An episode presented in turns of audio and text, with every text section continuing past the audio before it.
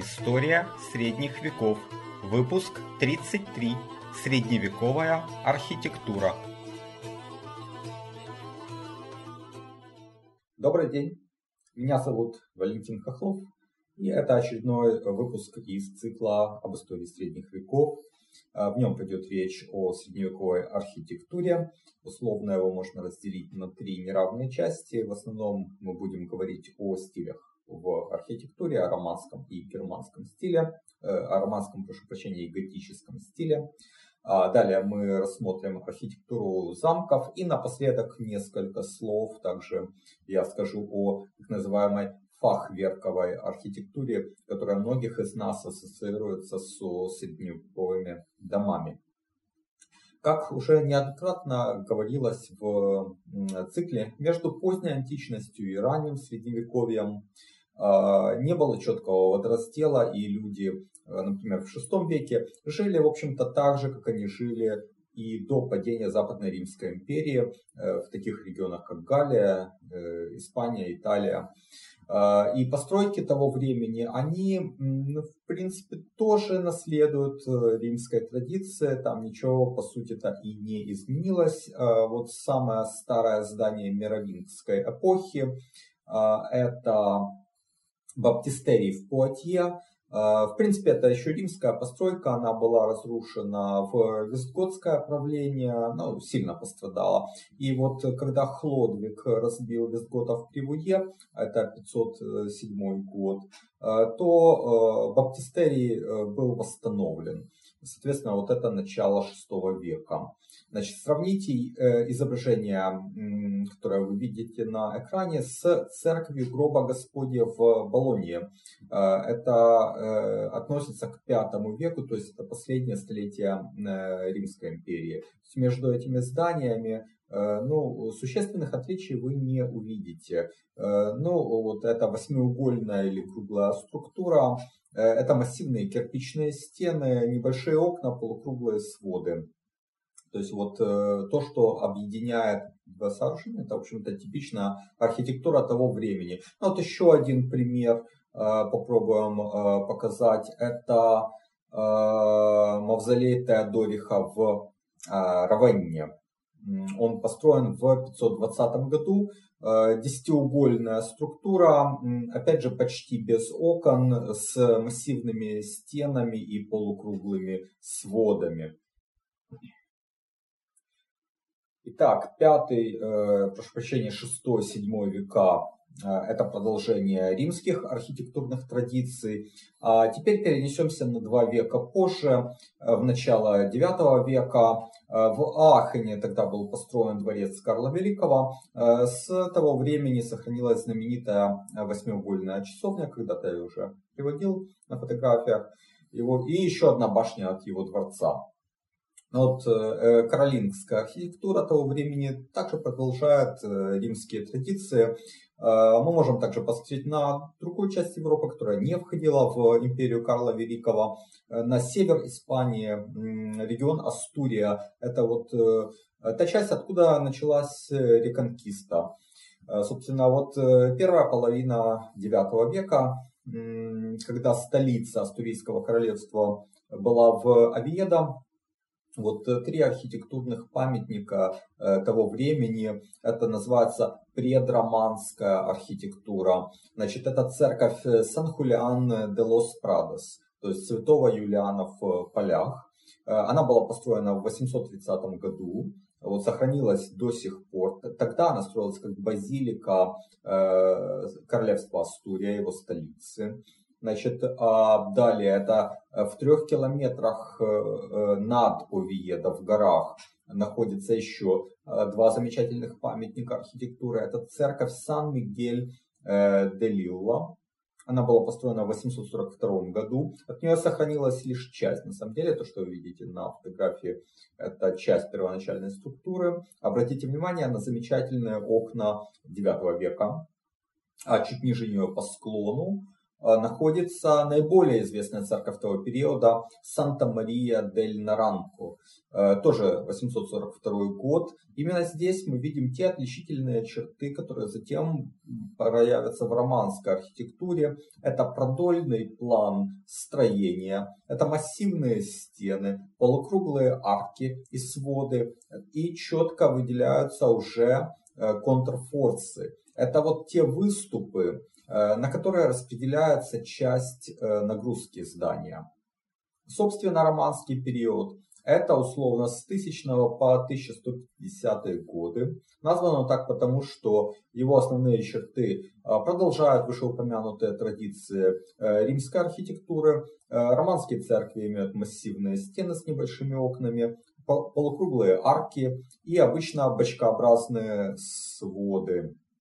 А, собственно, такой тип арок и сводов, которые наследуются с римских времен, приводит к распределению нагрузки на всю площадь стен.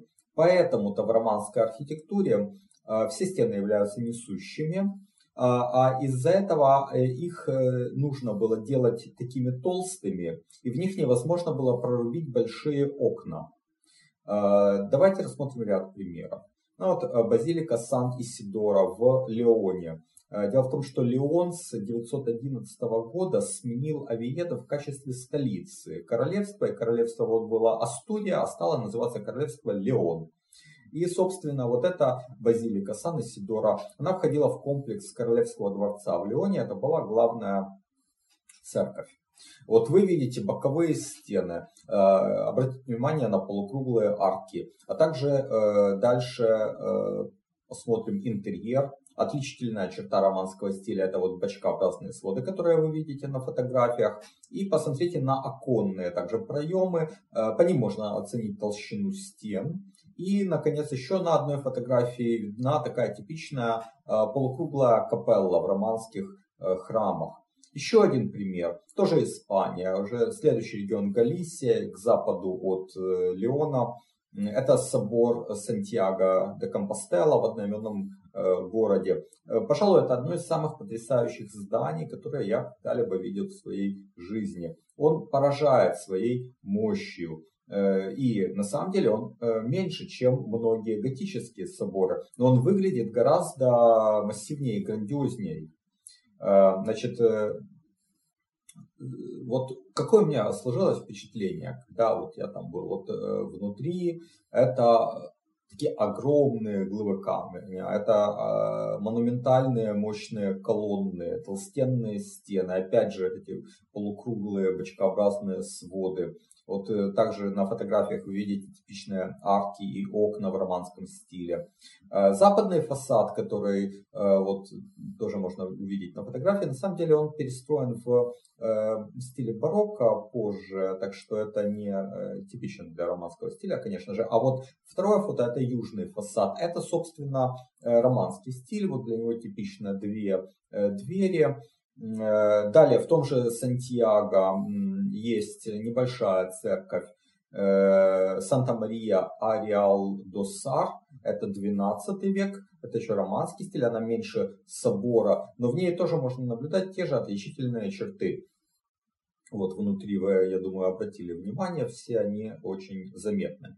А, но еще интересно посмотреть на нее сбоку, со стороны внутреннего дворика. И тут вот э, обратите внимание на массивные контрфорсы, причем они не примыкают к стене здания, а отделены от него, а нагрузка на них э, распределяется э, через внешнюю арку, которая называется арк-бутан.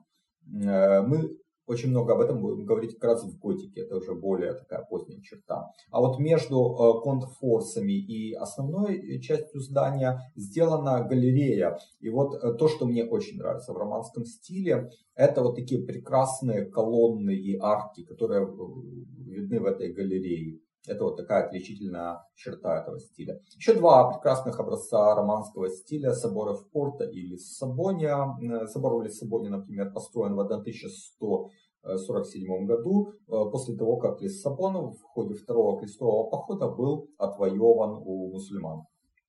Это уже поздний романский стиль, но увидите те же все ключевые элементы, бочкообразные своды, массивные стены, небольшие полукруглые окна. Но э, множество романских храмов также сохранилось на юге Франции, особенно на пути паломничества в Сантьяго де Компостелло.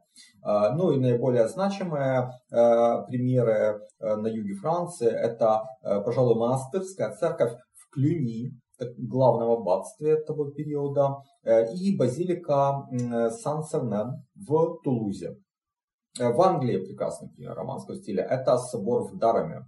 Э, ну, большое распространение этот романский стиль также получил в пределах Священной Римской империи, хотя формально до него там был еще переходной период, называемый аттонской архитектурой. Это вторая половина 9 и, прошу прощения, вторая половина 10 и начало 11 века. И вот такой характерный пример церковь святого Михаила в Хильдсхайме. А к собственно романскому стилю, такому прям э, традиционному романскому стилю, относятся основные соборы Германии. Это соборы в Трире, в Майнце, в Вормсе, в Шпейре. А в отличие от э, соборов, которые мы видели э, ранее, вот в Германии и особенно в Италии, романские храмы обычно не имеют э, такого э, бочкообразного свода. Они э, имеют вот такую плоскую крышу, например, обратите э, плоский потолок, прощения, крыша может быть э, наклонная. Вот обратите внимание на фотографии потолка в соборе Чефалу, это Сицилия, первая половина 12 века. А и на второй фотографии, чуть более поздний, собор в Монреале, Э, над Палермо. Это уже вторая половина 12 века. То же самое мы видим на самом деле и в Тоскане. Вот, например, базилика Сан-Фрияно в Лукке. Это начало 12 века. Недалеко оттуда э, всемирно известный, я думаю, многим из вас знакомый по фотографиям, по крайней мере, э, комплекс зданий в Пизе. Э, это баптистерий, собор и башня, тоже это романский стиль. А, в XII веке в романском стиле была перестроена базилика святого Амброзия в Милане. Тогда же был построен и кафедральный собор в Болонии. А, ну и еще, например, две более ранние постройки. Это уже юг Италии. Значит, э, собор святого Андрея в Амальфи. Это вообще он создан из двух, на самом деле, церквей. Одна это 9 век, вторая это 10 век. Э, ну вот, конечно, больше это 10 век.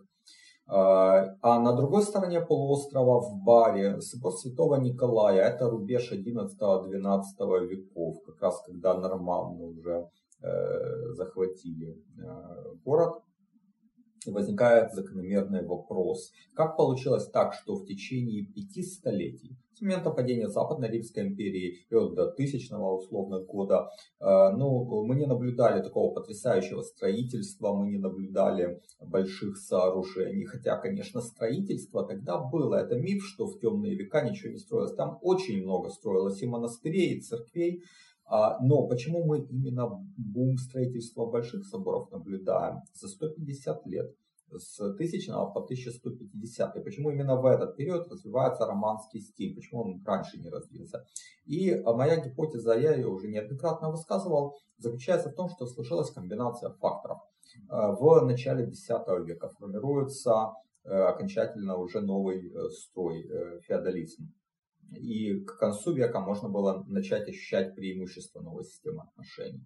А, тогда же, э, в конце X века, начинается период средневекового климатического оптимума, что позволило иметь и накапливать избыточные ресурсы. Э, и не только продовольственные, но и людские. Мы наблюдаем бурный рост населения э, в высоком средневековье. Наконец, с середины X века Западная Европа прекращает иметь какие-то существенные внешние нападения. Ну и еще один фактор, это фактор тысячного года, когда ожидался конец света, и когда конец света не наступил, то как бы вот э, было очень много оптимизма, было очень много всяких э, надежд, и, и вот это расцвет. Расцвет э, искусства, архитектуры, э, и вот этот избыток э, сил, энергии, которого мы не наблюдали в темные века, вот он и позволил высокое средневековье создать вот такие чудеса, как и романская архитектура, и более поздняя готическая. Ну а также он привел к тому, о чем мы говорили раньше, к урбанизации, к бурному росту городов, к внешней экспансии, к крестовым походам и так далее. Значит, э, теперь перейдем к следующему архитектурному стилю. Это уже высокое средневековье, его расцвет и то, что с ним ассоциируется, конечно же, готика.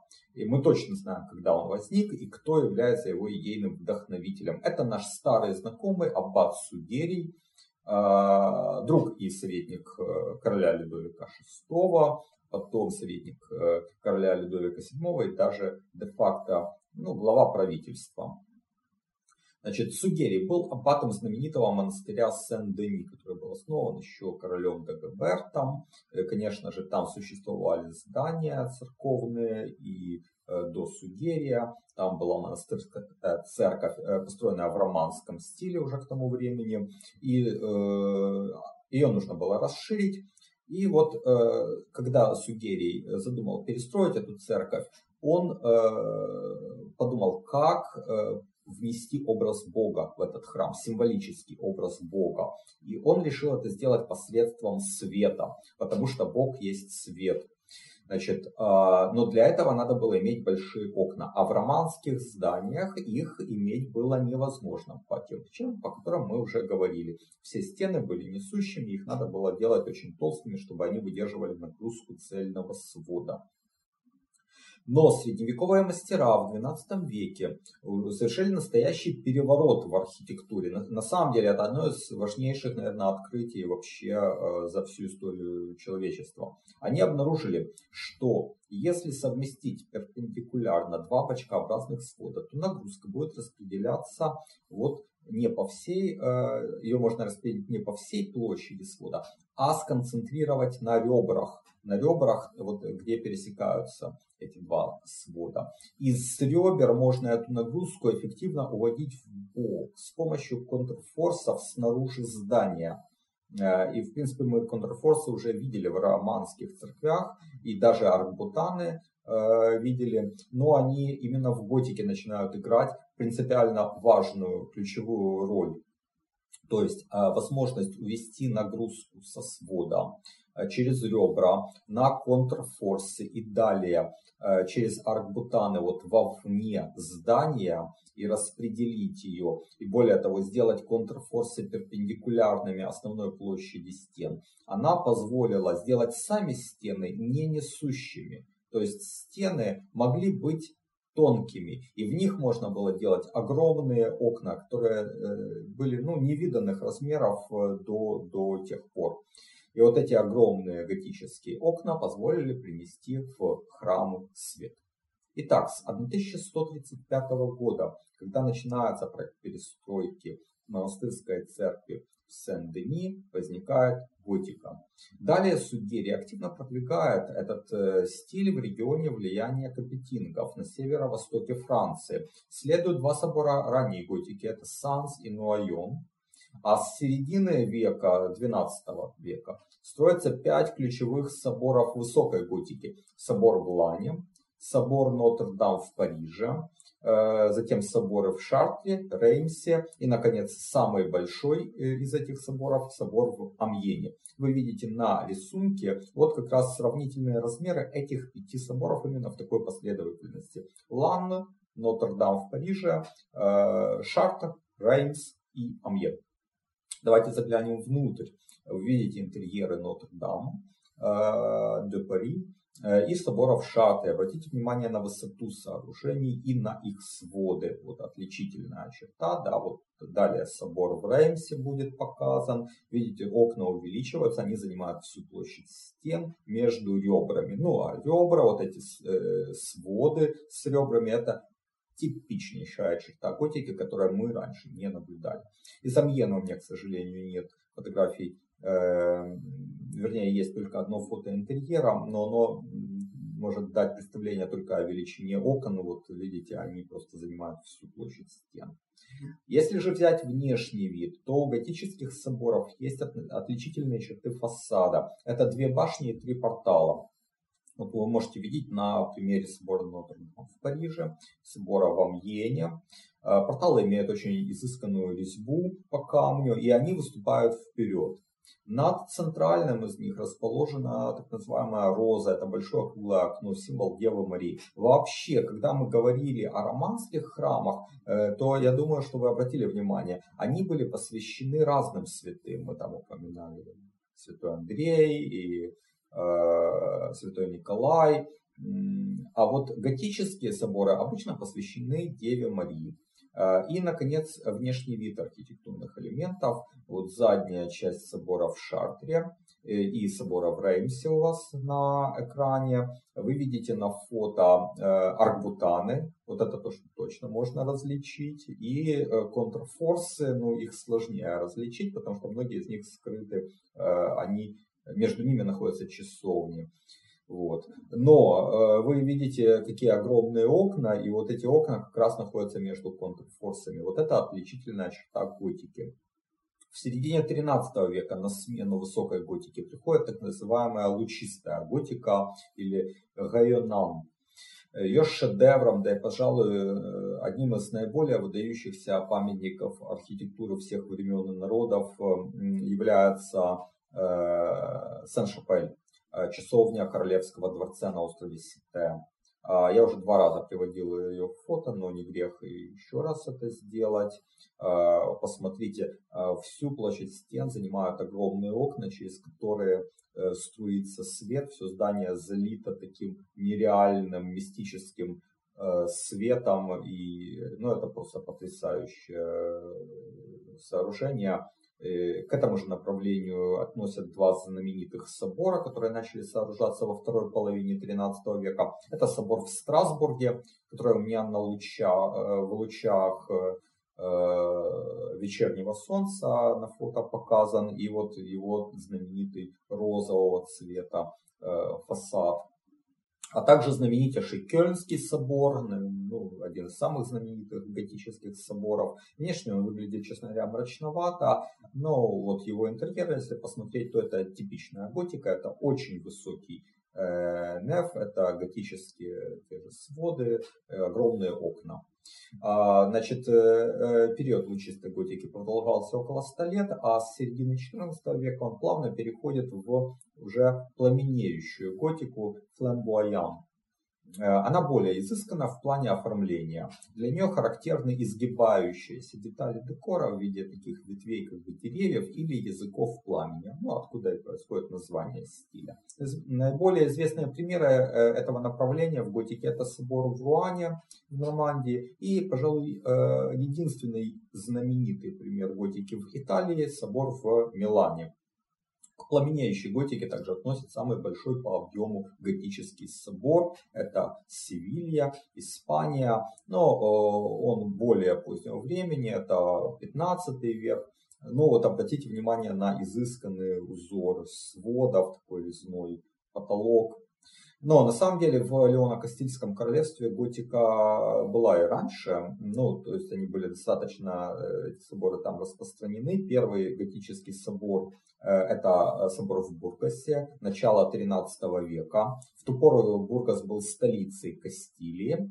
И вот э, собор, который вы видите на экране, это первый Э, на Иберийском полуострове готический э, храм. Он был построен приглашенными с Германии мастерами. А затем в готическом э, стиле были построены соборы в Леоне, в Авиеде. Вернее сказать, они были перестроены из более ранних романских сооружений. А, а также в готическом стиле э, на территории нынешней Испании построены соборы, кафедральный собор в Толедо, древней столице визготов, и э, собор в Барселоне, в столице королевства Арагон. Значительную популярность этот стиль приобрел в Англии. Также я думаю, что многие из вас знают Вестминстерское аббатство в Лондоне, такой вот пример готического стиля. Далее главный собор английской церкви в Кантербери, Э, изначально он был построен в романском стиле, но потом он был перестроен, сильно расширен э, и перестроен в готическом стиле. Ну, еще два собора, которых я когда-то упоминал в этом цикле, и э, построенные в готическом стиле, это собор в Йорке или же Йорк-Минстер и собор в Экзетере. Вот я их тоже показываю на экране. Ну и, и нельзя не упомянуть знаменитый своим шпилем собор в Солсбери, но его фото я не привожу, потому что до Солсбери я, в отличие от Петрова с Башировым, так и не добрался. Хотя я на самом деле планировал посмотреть Солсберийский собор. А, ну и еще знаменитые примеры готического стиля э, можно встретить в университетах Оксфорда и Кембриджа. На фото показано Кингс Колледж Чепел в Кембридже.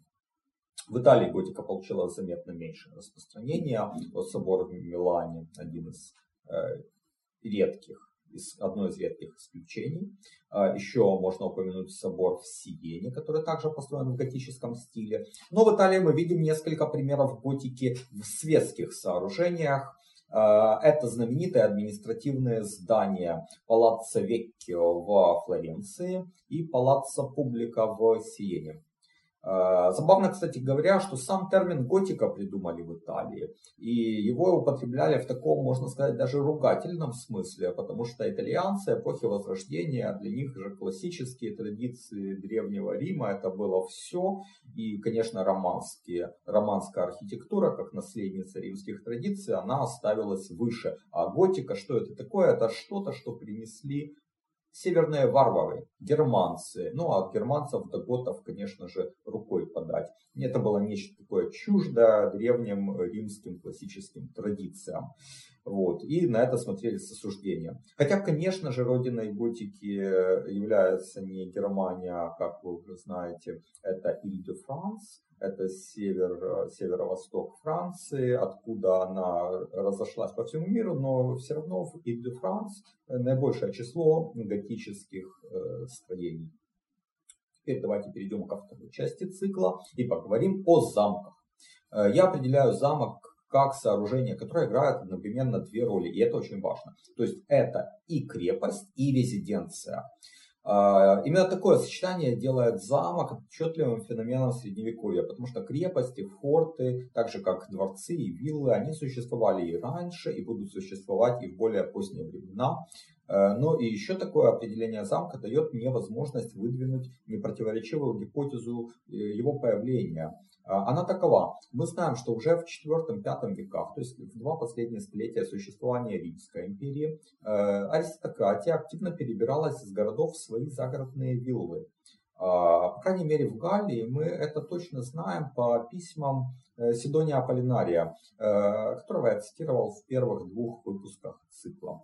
Эти виллы являлись примерно тем же, чем в России являлись дворянские э, усадьбы XIX века. Помимо, собственно, хозяйского дома, там были также всякие подсобные помещения, хозяйственные помещения, жилье для слуг, там конюшни, мастерские, и вот э, в выпуске номер 6, когда речь шла о жизни общества в VI-VII веках, я приводил примеры из э, книги Либека, показывающие, что в тот период виллы начали обноситься защитными сооружениями, то есть стенами и башнями.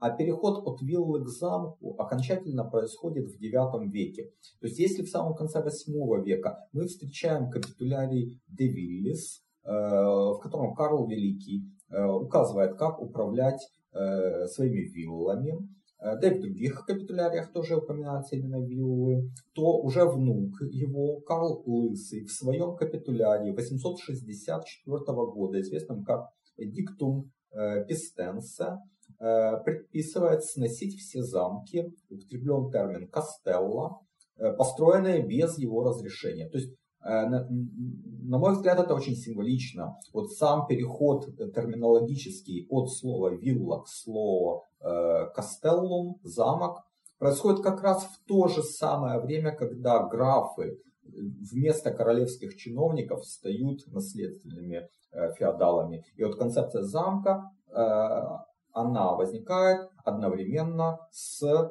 становлением феодальной системы. Тот же период, это 9 начало X века, Западная Европа подвергается внешним набегам со стороны викингов, э, сарацин и венгров. И это вполне естественно приводит к тому, что э, аристократы окружают свои э, виллы, дворцы стенами, а также на возвышении строят смотровую башню, ну, для того, чтобы наблюдать за окрестностями. Да? И вот если мы посмотрим на рисунки, как выглядят окруженная стеной вилла, то есть э, набор хозяйственных и жилых строений, и рядом курган с башней, то мы увидим в точности изображение классического, э, то, что называется Мот and Bailey Castle, Мот and Bailey замок. Мот – это, собственно, холм или курган, на котором изначально строилась смотровая башня, ну а в дальнейшем она могла преобразовываться в донжон или в цитадель. А Бейли – это двор, Э, замка, в котором располагались жилые хозяйственные постройки. Ну, вот примером, хотя и более поздним, конечно, э, может быть замок в Кардифе. Вот на одном фото вы видите внешние стены вокруг Бейли, а на, на втором, собственно, мод и стоящую на нем цитадель замка. А, вторая вещь, которую нужно сказать о замках, это, собственно, цитадель или же тип. А, иногда это слово используют как синоним слова донжон. А, но технически донжон это самая высокая башня замка. А цитадель э, или же тип это сооружение, которое, в котором можно организовать оборону, когда остальная часть замка захвачена врагом. Есть даже такой термин Norman Keep то есть типичная для норманов четырехугольная цитадель. Вот вы видите на фотографии э, лондонский Тауэр, вот его цитадель, его кип, это как раз вот типичный Норман кип, или же замок Дувр. Оба эти замка это 11 век, это как раз сразу после нормандского завоевания Англии. Э, внутри такая цитадель имеет очень простую планировку, то есть обычно это вот вся площадь четырехугольного здания, а это одна комната большая, или э, она делится перегородкой на там две комнаты, а э, лестницы винтовые обычно располагаются по углам, иногда в таких круглых башенках. Значит, э, ну и сама по себе такая цитадель, она отдельно стоящая, может быть э, замком, без э, внешнего двора. Вот, например, замок Колоссин на Кипре, построенный около 1210 года. Значит, классические замки высокого средневековья, они включают в себя донжон или цитадель, несколько дворов, один может быть, два двора, Э, окруженные высокими стенами. Ну, если дворов несколько, то и между ними тоже стена. Значит, вот довольно небольшой замок в Конве, это север Уэльса, ну, это руины этого замка, но тут довольно хорошо можно увидеть его конструкцию.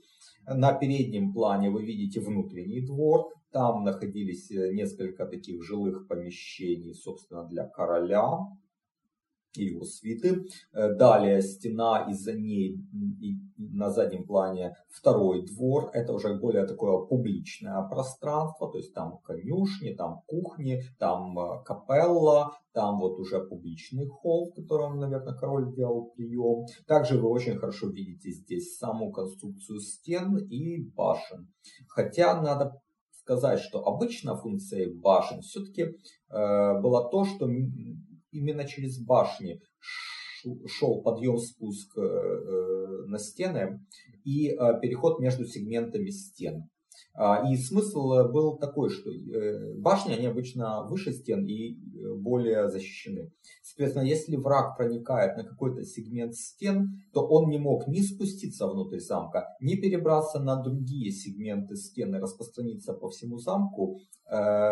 Очень просто. Он должен был для этого взять башню. А башни, конечно, оборонялись, их было легче оборонять, чем просто стены. Значит, э, зубчатое завершение стены называется э, креneляж от слова кренель, э, которым обозначает как раз просветы между зубцами. Э, ну, понятно, для чего это сделано. Для того, чтобы можно было стрелять во врагов, которые штурмуют замок. И также еще есть э, узкие отверстия в стене, их называют бойницы. Да, по ним тоже можно было стрелять э, по врагам. Но для эффективной обороны от врагов, которые уже подошли к стенам и пытаются на них забраться, бойницы не годились, потому что из них боковой обстрел велся. Поэтому стали делать наверху, над как бы внешней частью стен. А, деревянные галереи, которые выступали как бы за стены. Э, их называют хорден. А, и в полу этих деревянных галерей были отверстия, э, из которых можно было стрелять вертикально вниз. Или там сбрасывать камни, или поливать горячей смолой. Со временем вместо этих деревянных галерей стали делать уже э, специальные каменные надстройки, выступающие за внешнюю часть стены. И вот эти каменные уже части назывались э, machiculations или э, машикули. Их можно очень хорошо наблюдать вот на фотографиях Шильонского замка. Они вот выступают над башнями и над стенами и внизу там, конечно же, отверстие. Да. Значит, в позднем средневековье в связи с появлением пушек э, такие средневековые замки, как вот вы видели на экране, теряют свою актуальность. И в 15-16 веках вообще концепция замка переосмысливается. Функции крепости и резиденции вновь разделяются. Если брать знаменитые замки Луары, такие как Шамбор, э, Шенансон, то это уже чистая резиденция. Там, может быть, какие-то декоративные такие элементы фортификационные есть, но это косметическое добавление. А, а вот э, если взять такие арагонские замки, которые можно видеть там в средиземноморских регионах, это там Таранто, Сиракузы, это там испанские замки в Кадисе, это уже чистой воды крепости. Да, стены в них низкие, они имеют геометрические формы, причем специально так, таким образом, под такими углами построенные, чтобы э, как можно лучше э, отражать пушечные ядра. И переходим к завершающей части выпуска. Э, для многих э, из вас, я думаю, средневековая архитектура э, ассоциируется также с определенного вида домами, такие белые дома с коричневыми или черными балками, каркасная такая архитектура. Она еще называется фахверховой, фахверковой. И ну, как вот можно э, судить из самого слова, э, берет корни, как считается, в Германии, э, хотя вот я бы не сказал, что только в Германии. На фото вы видите э, такие дома в Руане, это Нормандия, а на втором фото Динам, это вообще Британь. И очень много таких домов я встречал в Англии. Далее вот сейчас я вам буду показывать фото из Честера, из Йорка и даже дом Шекспира в э, Стратфорде на Эйвоне. Так вот, э, для нас на самом деле в такой архитектуре ничего необычного быть не должно, потому что в той же Украине ее использовали еще в 19 веке. Такие вот типичные белые хаты с соломенными крышами, которые называли мазанки. Это же та же самая концепция. И суть вот фахверка называлась в том, что строить все здание из э, камня или из дерева, из таких вот, как в России строят, из э, бревен.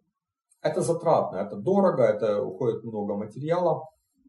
Поэтому из деревянных э, балок делали только каркас здания. Вот те коричневые черные балки, которые вы видите, это каркас здания, а вот внутренности между ними заполнялись всякими там переплетенными прутьями для вот такой плетеной структуры и обмазывались глиной, щели заделывались всякой ерундой, то есть Вообще из подручных материалов это все делалось дешево, быстро. Был один нюанс. Такая стена, она не была влагостойкой. И поэтому снаружи ее стали покрывать Э, негашенной известью, смешанной с салом или твердым жиром, и только потом уже погашенной водой. Вот так, такой способ э, погасить эту известь э, позволял сделать э, вот, э, ее э, водостойкой, в отличие от просто гашенной извести. вот добавление жира именно делало материал водостойким. И далее этот материал, э, он использовался как, как штукатурка, то есть им обмазывалась снаружи вот эта часть стены в стык с этими деревянными балками. И поэтому стены средневековых домов, которые вы видели на фотографиях, они имеют вот такой отличительный белый, э, там, кремовый цвет. На этом мы завершаем обзор средневековой архитектуры. Я благодарю вас за внимание. У нас остается уже не так много тем э, в рамках этого цикла. Но я думаю, что мы еще поговорим об университетах, о науке и технологии в высоком средневековье, о церкви в этот период. И также непременно, конечно же, мы затронем тему геральдики. Э, так что оставайтесь на этом канале и до новых встреч. До свидания.